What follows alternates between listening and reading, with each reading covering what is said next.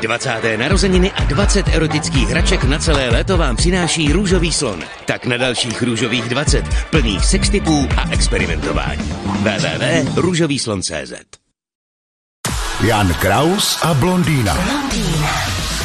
Je to 140 let, co začala fungovat první telefonní ústředna v Praze. E, víte, jak se tehdy lidi zdravili, když zvedli sluchátko? Ne. Ha hej, Ha hej, jo. ha hej. Halo se ujalo až později. ha hej, to jsem nevěděl, to je Hej. zajímavý.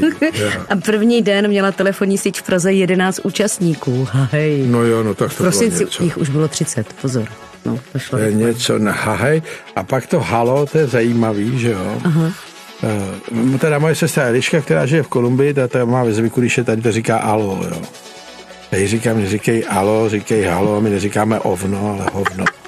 No a alo, tak se to naučila, říká prosím teď. No, ale eh, to halo, jak vzniklo, eh, to mě samotného zajímalo.